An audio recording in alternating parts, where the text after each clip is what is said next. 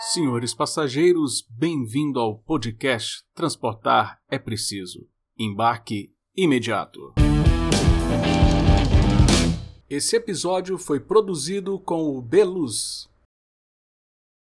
Olá, pessoal, bem-vindos aí a mais um episódio do nosso podcast Transportar é Preciso. Obrigado aí por vocês acompanharem a nossa audiência, você que está aí vendo a gente falando de vários modos de transporte, é aviação, é navegação, é hidrovia, é ferrovia, mobilidade urbana, e um tema que até agora a gente não abordou e que estava passando da hora da gente falar aqui no podcast Transportar é Preciso, é a respeito do transporte por carona. Né? A gente fazer essa discussão sobre o futuro dessa modalidade que está surgindo, né? Começou com carro, agora já tem até essa questão de, de veículos maiores. Então, eu gostaria aqui realmente de trabalhar esse tema nesse episódio e, claro, como vocês sabem, todo episódio a gente traz o especialista daquele assunto, a, a empresa ou o especialista que realmente tem propriedade para conversar com a gente desse assunto. E hoje eu trouxe aqui com muita satisfação, falando diretamente de Paris, né, grande, né, cidade luz aí, o Fred, que é vice-presidente da BlaBlaCar. Fred, olá, tudo bem? Tudo bom? Muito prazer, Adriano. Muito obrigado aí pelo tempo. Eu sei como é que é a agenda aí de um vice-presidente, então assim, deve ser uma correria danada. Então, muito obrigado por disponibilizar esse tempo para conversar com a gente e para ganhar o nosso tempo. Já ir direto ao assunto, perguntando, ah, Fred, de onde, como é que surgiu a BlaBlaCar? Né? E qual é o modelo de negócio atual da empresa, né? Então, como é que surgiu a Bablacar e, e, e o que, que a Bablacar está propondo hoje para transportes? A ideia que surgiu em 2006 uh, eh, na, na, França, uh, o nosso fundador, uh, que se chama Fred também, Mazzella, ele estava querendo basicamente viajar para visitar a família dele no interior da França e aí os trens estavam lotados. E tinha um monte de carros na estrada saindo de Paris para ir, enfim, para um, qualquer cidade na, na, França, mas só que não tinha método para reservar um assento nesses carros. E, enfim, tinha esse conceito de pegar carona, mas que não era feito através de ferramentas tecnológicas. Então, é, é daí que surgiu essa ideia de usar plataformas um, ehm, para realmente alavancar essa rede gigantesca de carros vazios na, na estrada. Então, é uma ideia que realmente veio de, de uma dessa noção, dessa, desse conceito de otimizar o recurso, de otimizar uma rede de transporte da maneira mais eficiente possível. A empresa, 2006, uh, começou a fazer fundraising em 2009, uh, lançou de fato na, na, França, na Espanha, mais ou menos na, eh, na, na naquele período. Uh, e depois expandiu a Eurocap para 22 países e chegou ao Brasil em, no fim de 2015. A gente pode falar que foi, foi um sucesso, uh, enfim, mundial e tem mais de 100 milhões de, de membros da, da no mundo. E no Brasil, Uh, também uh, acho que o sistema pegou muito bem. Uh, a gente tem, está beirando hoje uh, 12 milhões de membros, um, quase uh, 6 milhões de passageiros no ano passado. Então, é, enfim, está começando a falar de números relevantes né? no, no Brasil. Acho que está tá, tá ficando, tá ficando legal. Eu diria que é, é só o começo, na verdade, porque está tá, tá crescendo muito bem, uh, na verdade, com relação ao período pré-pandemia.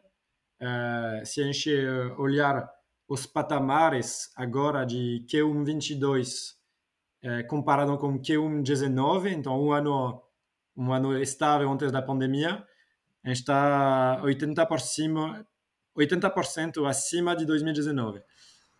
Olha que legal. Então, é, é, eu acho que a gente conseguiu demonstrar que, que funcionava no Brasil e, e tem ainda um potencial gigantesco, eu acredito, no, no Brasil. E, e talvez um, um, segundo ponto, porque surgiu essa ideia é, de, de plataforma de carona, Uh, mas é também uma coisa que a gente vem completando uh, ao longo dos últimos anos com outras verticais. Então, no, nos últimos anos, a, gente começou a, adicionar outras ofertas na plataforma e a gente replicou esse conceito no Brasil também. Então, desde 2020, na fim de 2020, a gente está começando a distribuir passagens de, de ônibus. O conceito atrás é oferecer todas as opções de viagem para os passageiros poderem viajar de um ponto A até um ponto B. Interessante. Então aí ele pode pegar a carona de um ponto A até um ponto intermediário, de lá ele tem já a passagem de ônibus que ele já comprou na plataforma, ele consegue fazer essa, essa multimodalidade da viagem dele, seria mais ou menos isso? Exatamente, é possível comprar, uh, enfim, realmente os dois trechos na, na, plataforma. A gente ainda não oferece diretamente uma intermodalidade, enfim, combinando todos os trechos automaticamente, mas são coisas que a gente vai poder desenvolver no futuro. E hoje o, o volume, né? Você falou é um número surpreendente que já está até maior do que os números pré-pandemia. É, esse volume hoje no Brasil ele é mais de, nós estamos falando mais de, de na parte urbana ou de realmente de viagens? Só para a gente ter uma noção de qual que é esse, aonde que está a maior parte desses 6 milhões de usuários. Viagens entre cidades. Uh, então, realmente uh, não, não, não, não, fazemos uh, viagens, vamos dizer, deslocamentos urbanos. É, é principalmente Sim, é. intercidade. e a distância média em torno de 150, 160 quilômetros. E aí a gente, eu queria tratar aqui de possivelmente dois problemas que vocês podem ter enfrentado, e você até me sinaliza se foram problemas ou não, se foram realmente coisas que ajudaram ou prejudicaram. É, eu queria saber o seguinte, Fred, ah, ou existe uma resistência de se pedir carona por aplicativo, é, e se isso foi superado, se vocês precisaram fazer algumas ações, ou se realmente o público brasileiro é, se adequou mais fácil a essa metodologia de fazer essa viagem via aplicativo? Então, uma coisa interessante, eu diria que é, antes da gente entrar no Brasil, já tinha vários grupos de Facebook, por exemplo, de pessoas que. Isso eu lembro, eu lembro. Eu fazia, eu fazia doutorado em Brasília e tinha lá os grupos lá, Goiânia, Brasília. Então, você... né? então tem bastante, já tinha bastante disso. Você, é, enfim, conhece, enfim, já esse assunto. Então, basicamente, tem, tem pessoas que, na verdade, pegavam carona historicamente. É, é, é um negócio, é, é, enfim, pelo Facebook é um pouco mais artesanal, não é muito prático, porque aí você posta, publica lá no, no wall, enfim, aí precisa fuçar depois dentro do, do, do site para é a carona é não, não, não, não é muito legal, mas basicamente tinha pessoas que já que, que já na verdade ofereciam e, e reserviam é, carona. Eu acho que o que a gente conseguiu fazer foi industrializar, escalar esse negócio e de fato fazer com que é, um uso talvez mais reduzido se torne realmente é, é, enfim, um, um, um, método de transporte é, que ganha uma escala nacional. E, e, e eu acho que a, a BlaBlaCar, e eu, uma prova que isso funciona e que as pessoas confiam na BlaBlaCar é, é, é que hoje o, o, o, motor do nosso crescimento é orgânico. A gente investiu no início para realmente criar liquidez e, e fazer o marketplace funcionar uh, e chegar a um ponto mínimo de oferta e demanda para realmente criar um círculo virtuoso. Mas hoje, o crescimento é, é, é principalmente orgânico. Todo ano a gente acrescenta mais de 2 milhões de membros na plataforma. E mesmo durante o período de pandemia, continua assim. Óbvio, tem pessoas que têm no início uma, uma barreira mental, enfim, pode ter um receio, acho que é, é, é uma coisa natural, mas as pessoas que usam elas se tornam embaixadores entre aspas do, do sistema e, e, e acho que tem argumentos uh, nesse sentido uh, quando você dá carona ou reserva uma carona uh, enfim as pessoas têm um perfil completo uma foto de perfil um e-mail enfim elas oferecem elas basicamente passam informações na plataforma, tem um celular, você pode, pode colocar o RG, tem avaliações de outros membros. Então, a pessoa com quem você vai viajar é, não é um desconhecido, é, é uma pessoa que já compartilhou muitas informações e a maioria do tempo que já foi avaliada por outras pessoas. É, é eu costumo brincar que uma vez, enfim, eu, eu acabei é, compartilhando o meu apartamento em São Paulo com, com duas pessoas. É, um eu conheci num, num BlaBlaCar e outro era, era um amigo de outro amigo. E para saber se, se, se esse compartilhamento de apartamento ia dar certo, eles começaram a a, abrir o aplicativo e a mostrar as avaliações deles, dizendo, olha como eu sou um cara legal. No BlaBlaCar, para compartilhar apartamento, mostrando as notas deles no BlaBlaCar. Exatamente. Que legal, é, é, sensacional. É, é, é, é, uma história verdadeira, e, mas acho que isso explica um pouco o negócio, é tipo, a gente cria uma, uma rede de pessoas, de fato, que, que vamos dizer, que que achamos importante também ter avaliações boas e, e que acabam confiando na, na plataforma. Sensacional. E, é, e, é, bacana saber que, uh, pensando por esse lado, na verdade, o BlaBlaCar só trouxe, não é que só trouxe, né, mas a, a grande sacada foi essa sistematização da informação para se confiar mais ainda na, na viagem, né? Sensacional isso, de fato. Mas o outro problema que eu queria também discutir contigo era também o outro lado né, da história. Nós temos os consumidores, nós temos as pessoas e nós temos o governo. Né? Como foram as, os desafios regulatórios para a BlaBlaCar vir para o Brasil? Uh, o que, que foi necessário aí, ou se não houve necessidade de fazer algum ajuste no, no modelo de negócios para que vocês não tivessem nenhum, nenhum, problemas relacionado à regulação desse tipo de viagem que é perigoso ser ser enquadrada como um transporte clandestino, assim, já que você sinalizou que uh, são mais viagens entre cidades. Como é que foi esse enfrentamento? Como é que foi essa, essa, essa adaptação regulatória? Ou se de fato não houve, vocês conseguiram é, é, é, passar bem por esse desafio? Bom, primeira coisa que eu acho que é importante lembrar é que os motoristas que, na verdade, que dão caronas na, na BlaBlaCar, eles não lucram então, é basicamente compartilhamento uh, de, de, gastos. Uh, basicamente, a pessoa quer rachar os custos da viagem. Então, ele não é, não é um motorista profissional, é uma pessoa, enfim, como você, como eu.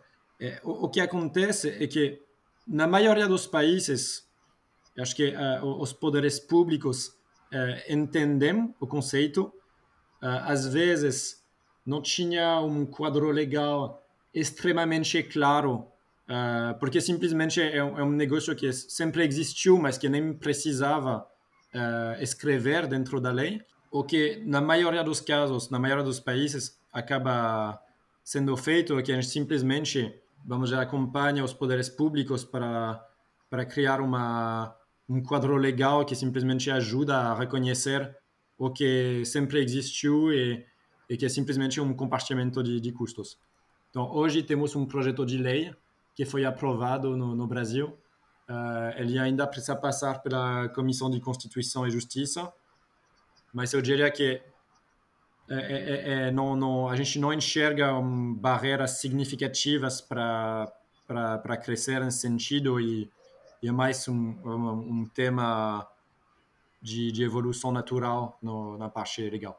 Ah, bacana, porque assim, a, a, ali, para né, quem está acompanhando a gente não, não conhece exatamente como é que funciona, ali a, a pessoa ela coloca o, o valor da, da, do custo da viagem dele, não é uma cobrança, né? Ele fala assim, oh, vou gastar tanto de gasolina, e aí há um, um rateamento ali entre as despesas da viagem. E a BlaBlaCar recebe um percentual relacionado a essa facilitação de encontrar, das pessoas se encontrarem. Seria exatamente isso, né, Fred? Basicamente, isso é o conceito e a visão geral. É, talvez alguns elementos para completar. É, a gente a gente limita a quantidade de pessoas, é, a quantidade de assentos é, que o motorista pode oferecer para justamente evitar é, que o, que o motorista é, lucre. E tem também um teto na parte do, do, do preço. Basicamente, a gente coloca um preço recomendado se a pessoa, é, é, enfim, que, que, é um preço que a gente acha justo uh, na média e tem um preço teto também para evitar uh, qualquer forma de, de, lucro na plataforma. Um, e, e, segundo ponto, uh, de fato, temos um modelo de monetização. Hoje no Brasil, a gente ainda não monetiza o sistema. Foi uma escolha para, na verdade, fomentar ainda mais o crescimento da, da plataforma, removendo, a, a, a, na verdade, as barreiras principais. E agora a gente está planejando a monetização do, da, do, do, aplicativo um, a partir do fim do ano ou 2023, basicamente. E vai ser, uh, enfim, sim, como a, algo similar a uma taxa de conveniência, basicamente. Muito bacana essa, essa o uso dessa tecnologia para oficializar o que já existia, como você disse muito bem, há muito tempo. Ah, eu não sei se você pode falar isso, de repente até depois a equipe vai ter que editar essa pergunta, mas quais são, como que vai funcionar o, o Bus? Nós temos aí, o pessoal está falando do tal do Bus. Como é que é esse projeto? Umas coisas, o Bus é, é, é um nome é, que a gente. E é engraçado porque todo mundo lembra muito bem desse nome, uh, enfim, fica muito uh, na, na, cabeça, né? Mas é, é, é, é, um, é o nome de um projeto específico na França, que é o seguinte, vou fazer um step back. O, o, o DNA da BlaBlaCar é realmente ser um marketplace. Então, o, a nossa essência é, é, distribuir assentos vazios com, enfim, com esse serviço de carona ou, eh, vamos dizer, outros assentos eh, eh, de, transporta, de operadores de transporte existentes através de uma plataforma de distribuição também. Na, na França, o mercado tinha uma estrutura muito específica, tinha, na verdade, apenas dois, dois players, então a gente escolheu adquirir uma empresa que tem, na verdade, uma parte de operação de, de ônibus. Uh, mas é uma coisa muito específica, um, eu diria, na França um, e, e, no Brasil, nosso projeto é, é, muito mais de atuar como marketplace pura, de trabalhar com os operadores históricos uh, no, no Brasil e temos hoje mais de quase 140 parceiros eh, que fecharam conosco. E nesse sentido, eh, a gente atua como uma, basicamente como uma OTA. Ehm, e, e, eu acho que é, é um modelo, uh, vamos dizer, mais uh, leve na parte de intensidade capitalística. E o segundo ponto é, é, é que um, a gente vai começar a ver uh, os efeitos cruzados de, de, ter ao mesmo tempo carona e uh, oferta de, de ônibus na plataforma. Então já, já tem um mercado no Brasil que funciona com muita oferta. Um, então a gente não vai lançar um BlaBlaBus específico no, no Brasil. Ah, sim, vai aproveitar já esses parceiros que já estão cadastrados e vai aproveitar ali dentro o marketplace. Então não, não vai ter como na França o, o blá blá blá, porque tem na França, pessoal, daqui a pouco esse pessoal chega aqui no Brasil, né? o pessoal sempre pensa assim, tem, né? Tem muita gente, muita gente pergunta e, e, de fato a gente não vai fazer, como já, a gente não vai uh, fazer isso no Brasil, mas uma coisa interessante é que a gente aprendeu muita coisa uh, com essa com essa experiência na, na França.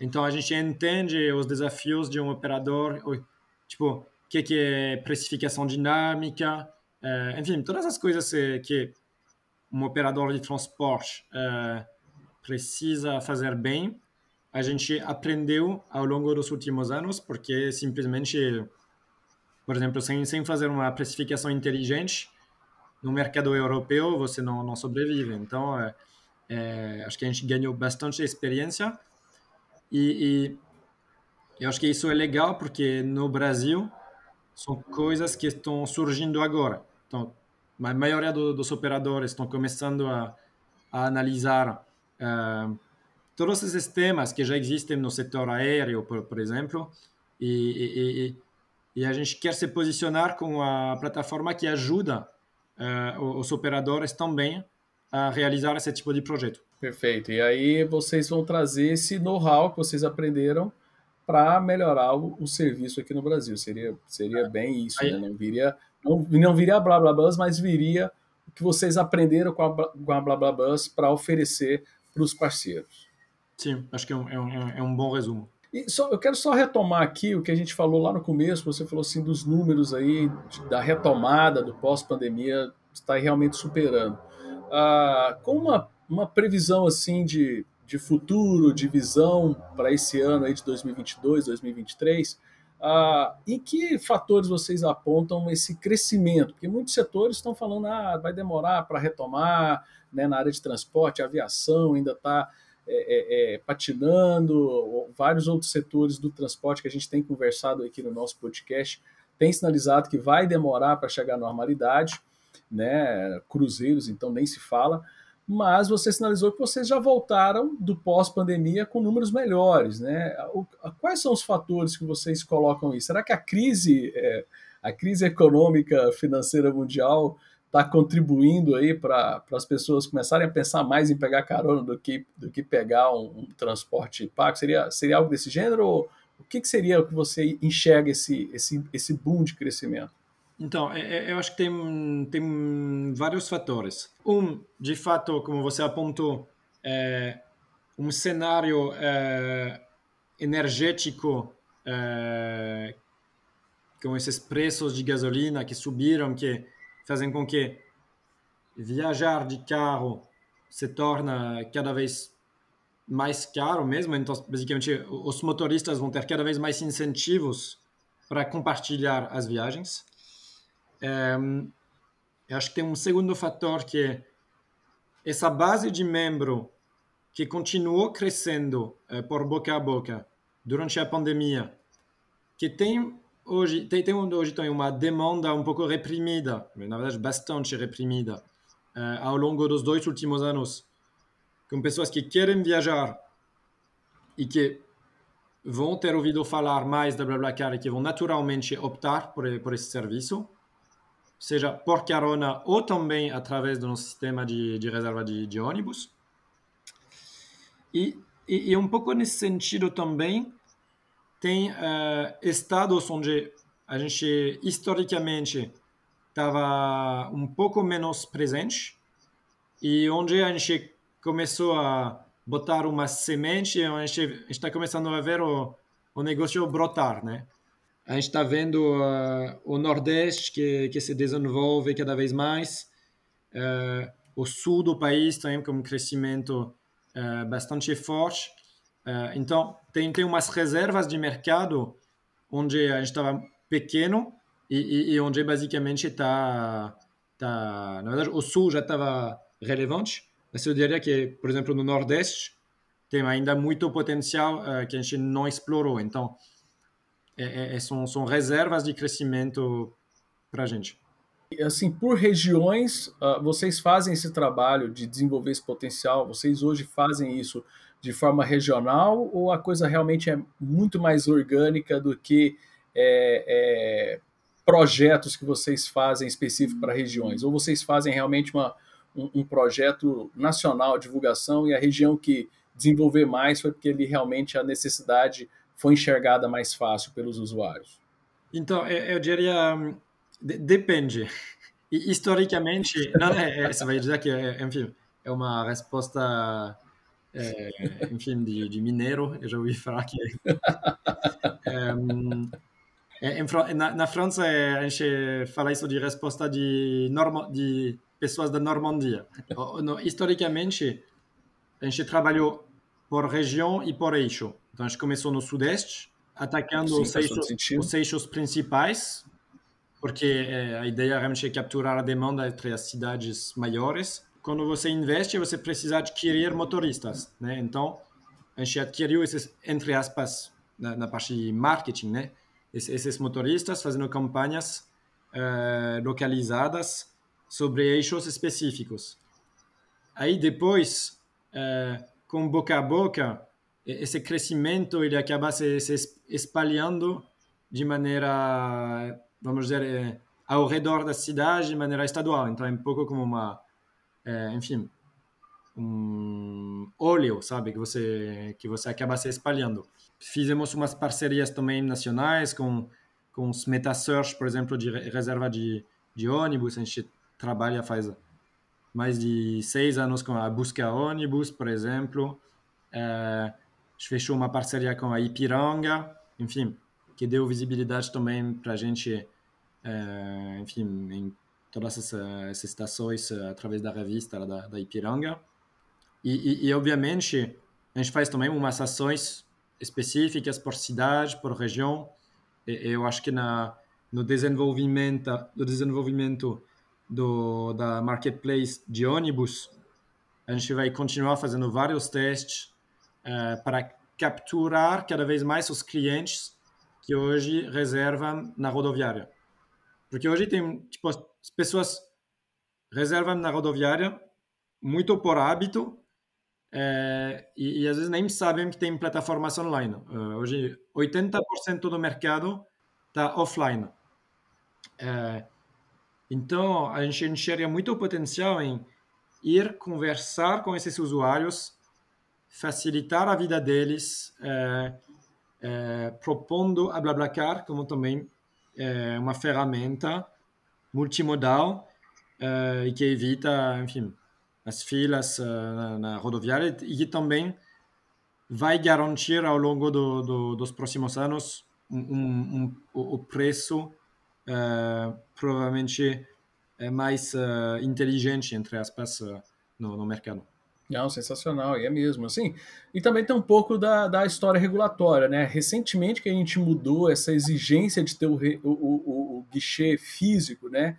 Então houve uma mudança há pouco tempo regulatório no sentido de liberar esses guichês é, virtuais. Então, assim, eu acredito que tem um potencial muito grande de haver essa mudança de hábito que até então você tinha um pouco forçava um pouco essa questão via regulação. Então, acredito que realmente tem esse grande potencial. Nós estamos chegando aqui ao final. Se a gente pudesse, ficava aqui muito tempo conversando com, com o Fred da BlaBlaCar mas já estamos caminhando aqui para o nosso final e eu queria, Fred, você mandar uma mensagem aqui para o pessoal que acompanha o nosso podcast, algum, algum ponto relevante sobre a BlaBlaCar que às vezes passou batido e a gente não tocou. É, fique à vontade aí de mandar sua, sua, suas considerações finais aqui para a nossa audiência. Uma pergunta difícil, mas é, é, é, é não, eu acho que oh, concluindo com a mensagem sobre, eu diria a, beleza do, do sistema da, da BlaBlaCar no sentido também de otimização realmente do, do recurso.